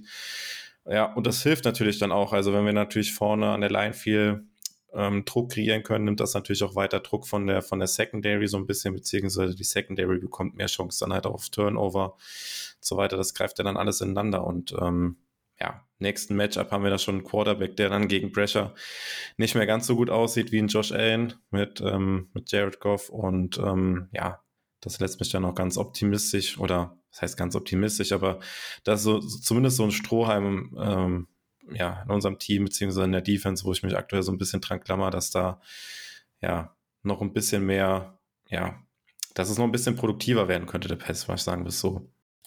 Ja, ansonsten, Chris, hast du ansonsten noch irgendwas zur Defense, was wir noch nicht angesprochen haben? Vielleicht noch, ähm, ja, wie du, wie du die Situation gesehen hast oder das, ob du das richtig mitbekommen hast, dass Stokes einmal gebencht wurde? Mm, ja, habe ich mitbekommen. War natürlich interessant. Ähm, spielt sich mit Sicherheit nicht so gut, wie man erwarten konnte dieses Jahr bisher, jetzt in seiner zweiten Saison nach der starken Rookie-Season. Ähm, aber auch Douglas spielt ja bisher, ja, immer, hat immer wieder Spiele drin, wo er recht anfällig ist. Also, und Jay jetzt auch gegen die Commanders. Also insgesamt, glaube ich, kann man die Secondary, ja, schon in einzelnen Spielen kritisieren und immer wieder einzelne Spieler rauspicken, die keinen guten Tag hatten. Gut. Es war ja auch tatsächlich dann nur ein vorübergehendes Benching, glaube ich. Ähm, das sollte es keinen Einfluss auf die nächsten Spiele erstmal haben. Ja, genau, denke ich auch. Aber ja, trotzdem überraschend, dass er da ein paar Spielzüge dann raus musste. Ähm, ja, und ansonsten, ja, Rasul Douglas hast du angesprochen, der ist auch, ja, spielt natürlich weit auch unter dem, was wir letztes Jahr von ihm gesehen haben. Natürlich auch so ein bisschen der Rolle, der Rolle geschuldet, spielt halt deutlich mehr innen dann im Slot, was natürlich auch absolut nicht seine Position ist. Ähm, ja, Aber gut, auch damit müssen wir jetzt irgendwie leben. Da fehlen halt auch irgendwie wirkliche Alternativen. Ja, mal schauen, wie die Packers das jetzt weiter angehen oder ja, im Spiel gegen die ja, Jets hatten wir es ja hin und wieder schon mal gesehen, dass dann auch mal Jay Alexander nach innen gegangen ist und Rasul Douglas außen gestanden hat. Ich bin jetzt auch gespannt, gerade mit der Sache, was wir am Anfang angesprochen haben, dass die Spieler so ein bisschen ja, unzufrieden waren mit dem, was Barry gespielt wurde, äh, was von Barry gespielt wurde, beziehungsweise gecallt wurde. Ähm, Ob es da in den nächsten Spielen dann dahingehend nochmal ein bisschen Veränderung in der Defense gibt und äh, ja, wir dann nochmal ein paar andere Sachen sehen, die wir die Saison noch nicht gesehen haben. Ähm, ja, ansonsten, bevor ich jetzt dann wieder zum, zum Spiel gegen die Lions übergehe, da war ich die letzten Male immer ein bisschen zu schnell gewesen. Wolltest du immer noch was zum Special Team sagen? Jetzt die Frage, ob du auch in dem Spiel noch was zu den Special Teams hast.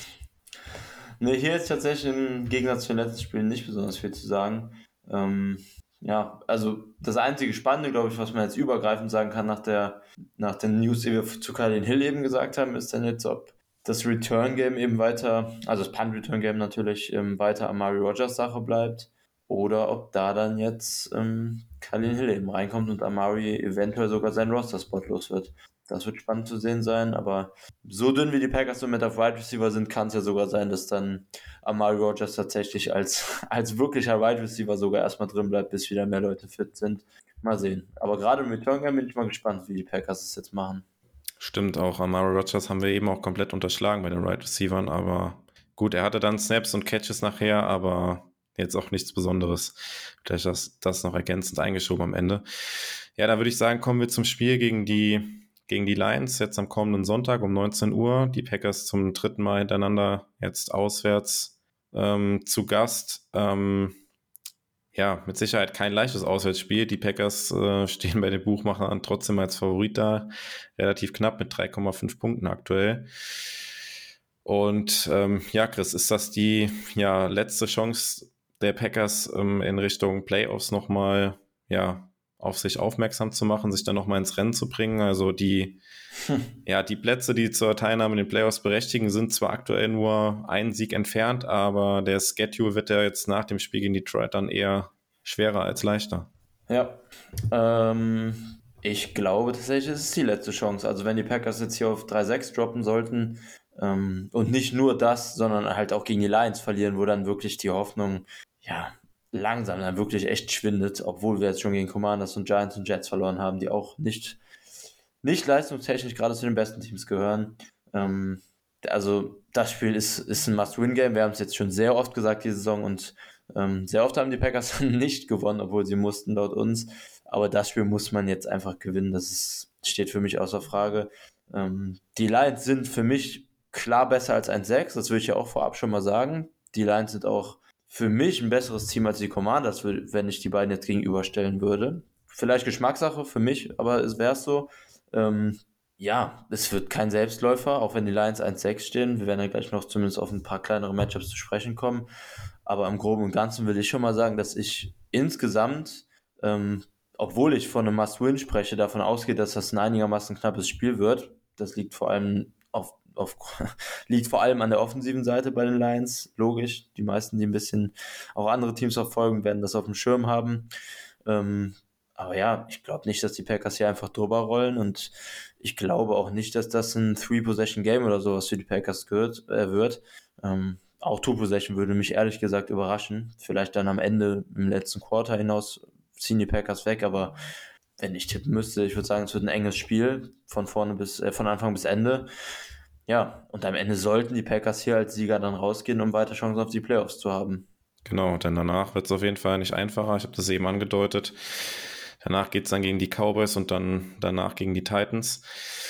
Und dann warten auch schon bald die Eagles, ähm, aktuell das beste Team der NFC, aber jetzt erstmal halt die Lions, die ja stand jetzt auch letzter bei uns in der Division sind. Und ja, wenn man da irgendwas noch Richtung Playoffs machen will, ähm, ja, dann muss man das Spiel gewinnen. Und ähm, ja, ich weiß nicht, ich finde das auch, man, man darf jetzt auch zum jetzigen Zeitpunkt die Playoffs noch nicht abschreiben. Natürlich waren jetzt die, die, ähm, die letzten Spiele da, da mega enttäuschend. Jetzt gerade die, ja, das, das Spiel gegen die Bills will ich dann mal ein bisschen außen vor lassen, aber die, die Auftritte davor gegen die beiden New York Teams und gegen die Commanders war natürlich sehr enttäuschend, aber trotzdem ist die, die NFC ja in der Breite halt relativ ausgeglichen und äh, wenn man da sieht, was da jetzt für Teams aktuell in die Playoffs einziehen würden, die auch alle nur dann einen Sieg jetzt vor uns sind. Ähm, ja, in der eigenen Division muss man natürlich ehrlicherweise jetzt sagen, dass die Vikings da schon einen ordentlichen Vorsprung haben und das auch sehr schwer ja. wird, auch mit dem Spiel, was man halt in Woche 1 schon verloren hat bei den Vikings, ja. das nochmal umzubiegen, da müsste man schon auf eine wirkliche, ja,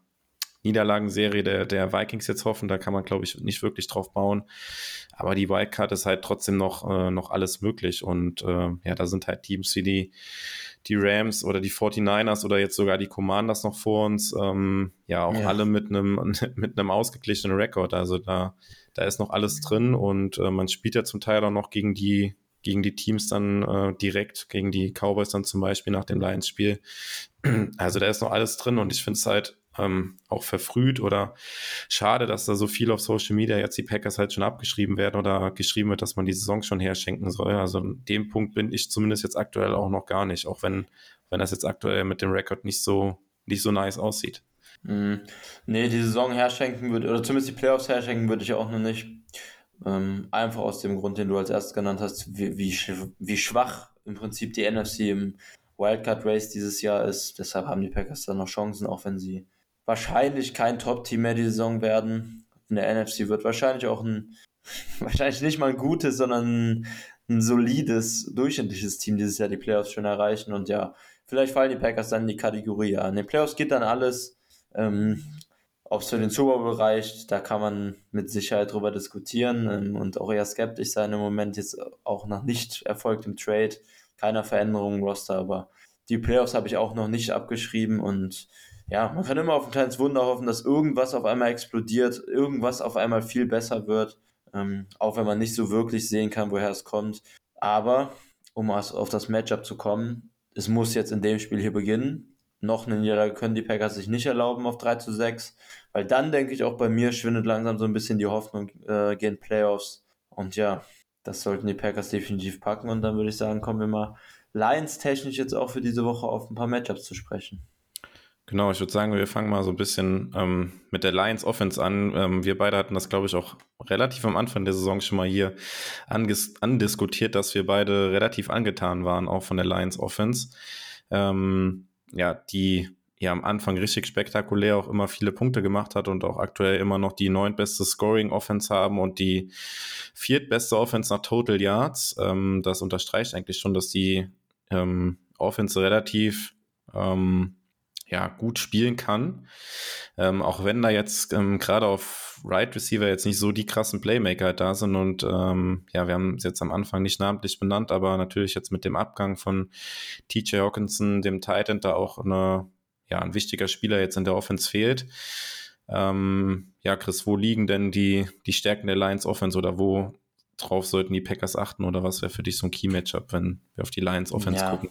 Die Lions haben ja, wie wir vor der Saison eigentlich schon so ein bisschen erwartet haben, einfach eine super starke O-Line. Die Lions sind halt einfach sehr, sehr physisch als Team insgesamt und haben dann auch einen Running Back Room, der sich ganz gut ergänzt. Jetzt war es ja so, dass die, dass die Lions gerade die letzten Wochen dann gegen Cowboys und Patriots offensichtlich ziemlich schwache Auftritte hatten zwischendurch. Ähm, das waren auch, auch zufällig genau die Spiele, wo Swift und Amon Rassan Brown beide nicht gespielt haben.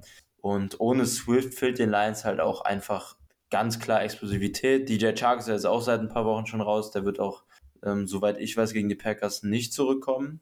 Ähm, Habe ich zumindest nichts von gelesen. Ja, und ähm, die Lions leben so ein bisschen von den Big Plays, die Swift ihnen gibt, aber insgesamt im Laufspiel haben die Lions ja auch einfach eine sehr hohe Baseline. Also Jamal Williams kennen wahrscheinlich fast alle Packers-Fans, ist jetzt im zweiten Jahr bei den Lions, ähm, ist natürlich der viel, viel unexplosivere Back im Vergleich mit Swift sorgt für viel weniger Big Plays. Aber mit der Line läuft er halt eben auch konstant, ist auch in der Red Zone bei den Lions gerade sehr, sehr viel gefeatured. Einige Touchdowns schon gemacht dieses Jahr. Und dazu kommt dann eben, dass die Lions im Passspiel besser sind bisher, als die meisten erwartet haben. Also St. Brown jetzt vor seiner Verletzung echt relativ gut angeknüpft an seine starke Rookie-Saison, ähm, bekommt auch ziemlich viele Targets. Ansonsten verteilt sich das Ganze. TJ Hawkins ist natürlich jetzt weg, per Trade nach Minnesota. Ähm, der hatte da auch immer wieder eine prominente Rolle im Passspiel, wird mit Sicherheit jetzt ein Downgrade sein dann ähm, im Vergleich zu den anderen Leuten. Brock Wright kommt zum Beispiel hinter als Titan, wird wahrscheinlich den wenigsten was sagen. Und ähm, ja, dann sind da noch Kandidaten wie Josh Reynolds im Right Receiver Core, die dann ähm, tagetechnisch nicht so die ganz große Rolle spielen bisher, ähm, selbst nach DJ Chucks Ausfall. Aber ich denke, wenn man die Lions Offense effektiv bespielen will, also ich gar nicht erwähnt, dass Jared Goff noch da ist. Ähm, ich glaube, zu Goff braucht man nicht so viel sagen, den kennen die meisten jetzt. Ist, ist kein Top-Quarterback in der NFL, ist irgendwo so im unterdurchschnittlichen bis durchschnittlichen Bereich, würde ich sagen. Und ja, führt die Offense teilweise solide aus, aber ist immer wieder für, für einfache Fehler auch gut. Ähm, trotzdem kein Quarterback, den man jetzt, dem, oder den man in der Offense zumindest, wie sie bisher designt ist, ähm, mal so eben mitnimmt. Und ja, ich denke, relativ simpel gesagt ist, ist hier der Schlüssel. Wir haben schon sehr, sehr viele Matchups gesagt, aber gegen die Lions ist es umso mehr so, wenn man an der Line of Scrimmage gegen das Run Game und auch gegen das Kurzpassspiel, was sehr, sehr viel über die Running Backs läuft, ähm, aufmerksam ist und einigermaßen dominant sein kann und Goff eben in klare Passing-Situationen zwingt, dann, dann ist das eine Offense, die man knacken kann. Allerdings sind die Lions auch bei Third Down nicht so schlecht, dass ich sagen würde, die Packers Defense hat da leichtes Spiel bei dritten und sieben, auch wenn da einiges an Pass Rush kommen sollte. Lions haben natürlich ein gutes Tackle-Duo, das wird ganz spannend gegen Gary dann äh, mit Sewell und Decker. Und ähm, ja, mal sehen, was Clark dann in der Interior O-Line machen kann. Ähm, da sind die Lions definitiv im Pass Rush zumindest anfälliger. Aber ja, ich bin, also ich bin gespannt, auch Matchup-technisch, wie die Packers es angehen ähm, insgesamt, ob sie vielleicht wieder ein bisschen mehr blitzen und sich ein bisschen weniger nur auf ihren Foreman Rush überlassen. Ich denke, an sich würde sich das anbieten, die Lions Wide Receiver mehr auch in, ähm, ja, in Man Coverage bei Blitz Packages, bei Blitz Packages zu nehmen und ähm, weniger Too High Safety Center zu spielen, weniger Zone Coverage insgesamt. Aber mal sehen. Barry hat es auch schon gegen andere Offenses, wo es sich theoretisch angeboten hätte, nicht gemacht. Und ähm, auf das Matchup bin ich auf jeden Fall ziemlich gespannt, ob Barry da sich schematisch wieder so ein bisschen anpasst. Ja, du hast jetzt im Prinzip schon alles abgefrühstückt auch, was es was zu erwähnen gibt zur Offense. Also für mich, ähm, ja, Schlüssel halt, du hast es gesagt, das, das Run-Game auf jeden Fall irgendwie limitieren. Ja, was helfen könnte, was jetzt eben schon ähm, über Twitter kam, ist, dass der Andrew Swift heute nicht trainiert hat. Sollte der ähm, ausfallen, für Sonntag wäre das natürlich, ähm, ja, aus Packers Sicht natürlich schon mal ein Riesenvorteil. Wenn Jamal Williams dann Running Back Nummer 1 wäre, ähm, auch wenn er uns natürlich auch wehtun kann und wahrscheinlich auch hoch motiviert sein wird gegen die Packers. Ähm, ja, und ansonsten will ich halt dann noch sehen, dass Jay Alexander gegen ähm, Amon und Brown dann spielt, den vermeintlich besten Receiver der, ähm, der Lions, ähm, der ja dann auch viel rumgeschoben wird. Da bin ich dann mal gespannt, ob ähm, Jair dann auch wieder mit in den Slot geht und so weiter. Ähm, ja, und wenn man die beiden Sachen so halbwegs kontrolliert, dann ja, liegt es halt irgendwie an Jared Goff, das Spiel dann irgendwie zu machen. Es fehlt jetzt, du hast es angedeutet, mit Hawkinson noch eine Anspielstation und ähm, ja, auf Right Receiver ist dann da ja hinter ja, St. Brown jetzt auch nicht mehr so krass die Qualität da. Da sollten die Packers dann schon Chancen haben, auch wenn ähm, ja, für unseren Stärken Pass Rush, den wir eben angesprochen haben, natürlich das auch ein schwieriges Matchup wird mit der O-Line, aber ja, also ich ja. glaube, ich glaube auch insgesamt für die Packers, äh, wenn wir jetzt direkt den Bogen dann spannen, liegt hier auch ähm, ja der Schlüssel zum Erfolg in der in der eigenen Offense beziehungsweise in der Defense der Lions, ähm, weil das ist das, was ähm, ja die Lions jetzt ein bisschen davon ähm, abhält, ein richtig oder was heißt ein richtig gutes, aber zumindest ein besseres Team zu sein. ist halt ihre eigene Defense, die ähm, ja in fast allen Statistiken die schlechteste der NFL ist ähm, hatte das in der Vorbereitung hier auf die Folge heute so ein bisschen rausgesucht und war dann auch echt überrascht, bei, also dass sie schlecht sind, das war natürlich schon, war mir irgendwie schon klar gewesen, aber dass sie so schlecht sind, war dann, war mir dann, war dann schon krass. Ähm, sie sind 32. Äh, nach EPA, 31. nach EPA gegen den Pass, 28. nach EPA gegen den Run. Kein Team lässt mehr ähm, Yards per Play zu, kein Team hat mehr hat eine höhere Completion Percentage zugelassen. Kein Team lässt prozentual mehr First Downs zu. Ähm, nur die Raiders haben weniger Sex erzielt als die Lions Defense. Und ähm, ja, auch es gibt auch nur ein Team, ich glaube, es sind die Giants, die weniger Interception gefangen, Interceptions gefangen hat als die Lions Defense. Ähm, ja, insgesamt muss die Packers Offense da einfach Wege finden, den Ball zu bewegen. Und ich würde da einfach an das Spiel gegen die Bills anknüpfen und würde einfach, keine Ahnung, einfach jedes Mal den Ball laufen. Die Lions werden das ja, nach dem, was man die bisherigen Spiele gesehen hat, nicht wirklich stoppen können. Und ähm, solange man den Ball halt gut bewegen kann, hält man auch die eigene Defense vom Feld, beziehungsweise die gefährliche oder gefährlichere im Vergleich zur, zur Defense Lions Offense vom Feld. Das wäre für mich in dem Spiel einfach so ganz allgemein gesprochen so ein bisschen der Schlüssel zum Erfolg. Ja, also Run Game definitiv ein Schlüssel. Aber ich muss fast sagen, dass ich hier von der Offense beide Sachen, Run Game und Passspiel, einfach mal ein bisschen rhythmisch und funktionierend sehen will. Also sicher wird es hier über das Run Game viel gegen in die Lines, keine Frage.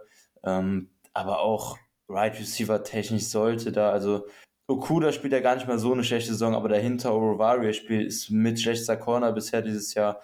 Will Harris spielt ab und zu Outside, dann im Slot haben sie jetzt schon Mike Hughes, der sogar First Round Pick von den Vikings vor ein paar Jahren war. Er hatte anfangs gespielt, jetzt mittlerweile wieder AJ Parker, der mega anfällig ist. Also für mich muss auch im Passing Game jetzt endlich mal wieder was gehen, egal wer da fit ist. Ähm, ben Lazar fit ist umso mehr. Da sollte man endlich mal ein bisschen angreifen können. Auf Safety hat er jetzt sogar, wurde er sogar Free Agent, den sie von den Ravens geholt haben, schon Elliott letztes Spiel für Hughes rausgenommen. Ähm, ja, Kirby Joseph auch ein Rookie Safety hinten drin. Also auch die Secondary ist super angreifbar auf dem Linebacker-Level mit Anzalone und Rodriguez noch ein Rookie dabei. Auch angreifbar und also für mich als ich vor der Saison so auf die Lions Defense geguckt habe, war meine, meine Hoffnung, warum ich sie auch eher so im Liga-Mittelfeld vermutet hätte oder ein bisschen drunter, ähm, eigentlich so der Pass Rush, aber auch da ist es bisher, also Hutchinson ist, ja, ist, ist durchschnittlich, aber bei weitem nicht so stark, wie die, ähm, wie Lions-Fans sich das zumindest wahrscheinlich erhofft haben. Weit weg von dominant, auch wenn er einzelne Flashes immer wieder hat. Ähm, Charles Harris ist viel verletzt auf der anderen Seite vom Edge. Ja, und ansonsten sind da halt viele Spieler, die jung sind. Die Lions Defense ist ja insgesamt auch einfach sehr, sehr jung, ähm, hat viel Entwicklungspotenzial, aber bringt das bisher einfach noch so gar nicht auf den Platz. Haben jetzt auch ihren Secondary Coach gefeuert und so ein bisschen Bauernopfer da gesucht. Mal gucken, ob sich da irgendwas ändert, aber vermutlich nicht. Aaron Glenn ist ja sogar auch ähm, ursprünglich Secondary Coach gewesen, der Defense Coordinator der Lions. Also mal sehen, das wirkt ein bisschen, bisschen an den Haaren herbeigezogen und ja. Also zum Ursprung zurück. Die Packers müssen für mich, damit ich hier endlich ein bisschen überzeugt aus dem Spiel rausgehe, sowohl im Run-Game als auch im Passing-Game einen einigermaßen starken Auftritt hinlegen, dass ich hier zufrieden bin. Und ja, wir haben es gesagt, die Lions Offense ist nicht so easy zu stoppen. Das heißt, die Packers müssen wahrscheinlich auch offensiv hier einigermaßen gut übers Feld kommen. Aber das ist jetzt auch mal eins der Spiele, wo ich sagen muss, dass ich tatsächlich einigermaßen zuversichtlich bin, dass die Packers hier zumindest, ja, sagen wir mal so 20 bis 25 Punkte scoren können. Ja, also da gehe ich, da gehe ich jetzt komplett mit auch und äh, ja, wie gesagt, ich würde da einfach an das Bildspiel anknüpfen und ähm, ja, keine Ahnung, gibt äh, Dylan und Jones irgendwie 40 Touches oder sowas in dem Spiel. äh, ich will sehen, dass die Lions es stoppen können. Wenn sie es halt irgendwann dann doch stoppen können, dann könnte ich mir halt vorstellen, dass es dann halt auch ähnlich funktioniert wie gegen die Bills, dass es dann auch mal tiefe Würfe dann halt gibt oder Optionen gibt, dann halt auch doch hin und wieder mal tief zu gehen. Beziehungsweise es wird auch im Kurzpassspiel oder Intermediate Passing Game, wenn Lazar auch wieder dabei ist, auch wieder mehr ähm, Optionen geben und ich sehe einfach nicht, wie die Lions dann das verteidigen sollen. Ähm, auch wenn wir natürlich kleine Brötchen backen müssen mit dem, was wir jetzt in den letzten Spielen von den, von den Packers gesehen haben. Aber ja, das Spiel gegen die Bills, das war für mich auch trotz der Niederlage jetzt ein Schritt in die richtige Richtung und ich hoffe einfach, dass sie daran anknüpfen können. Und ähm, ja, dass man dann mit so ein bisschen einem positiven Gefühl dann ähm, ja aus dem Auswärtsspiel dann wieder rauskommen kann und sich dann ähm, ja auf ein sehr wichtiges Spiel dann zu Hause gegen die Cowboys mit einem ja, Sieg im Rücken halt vorbereiten kann.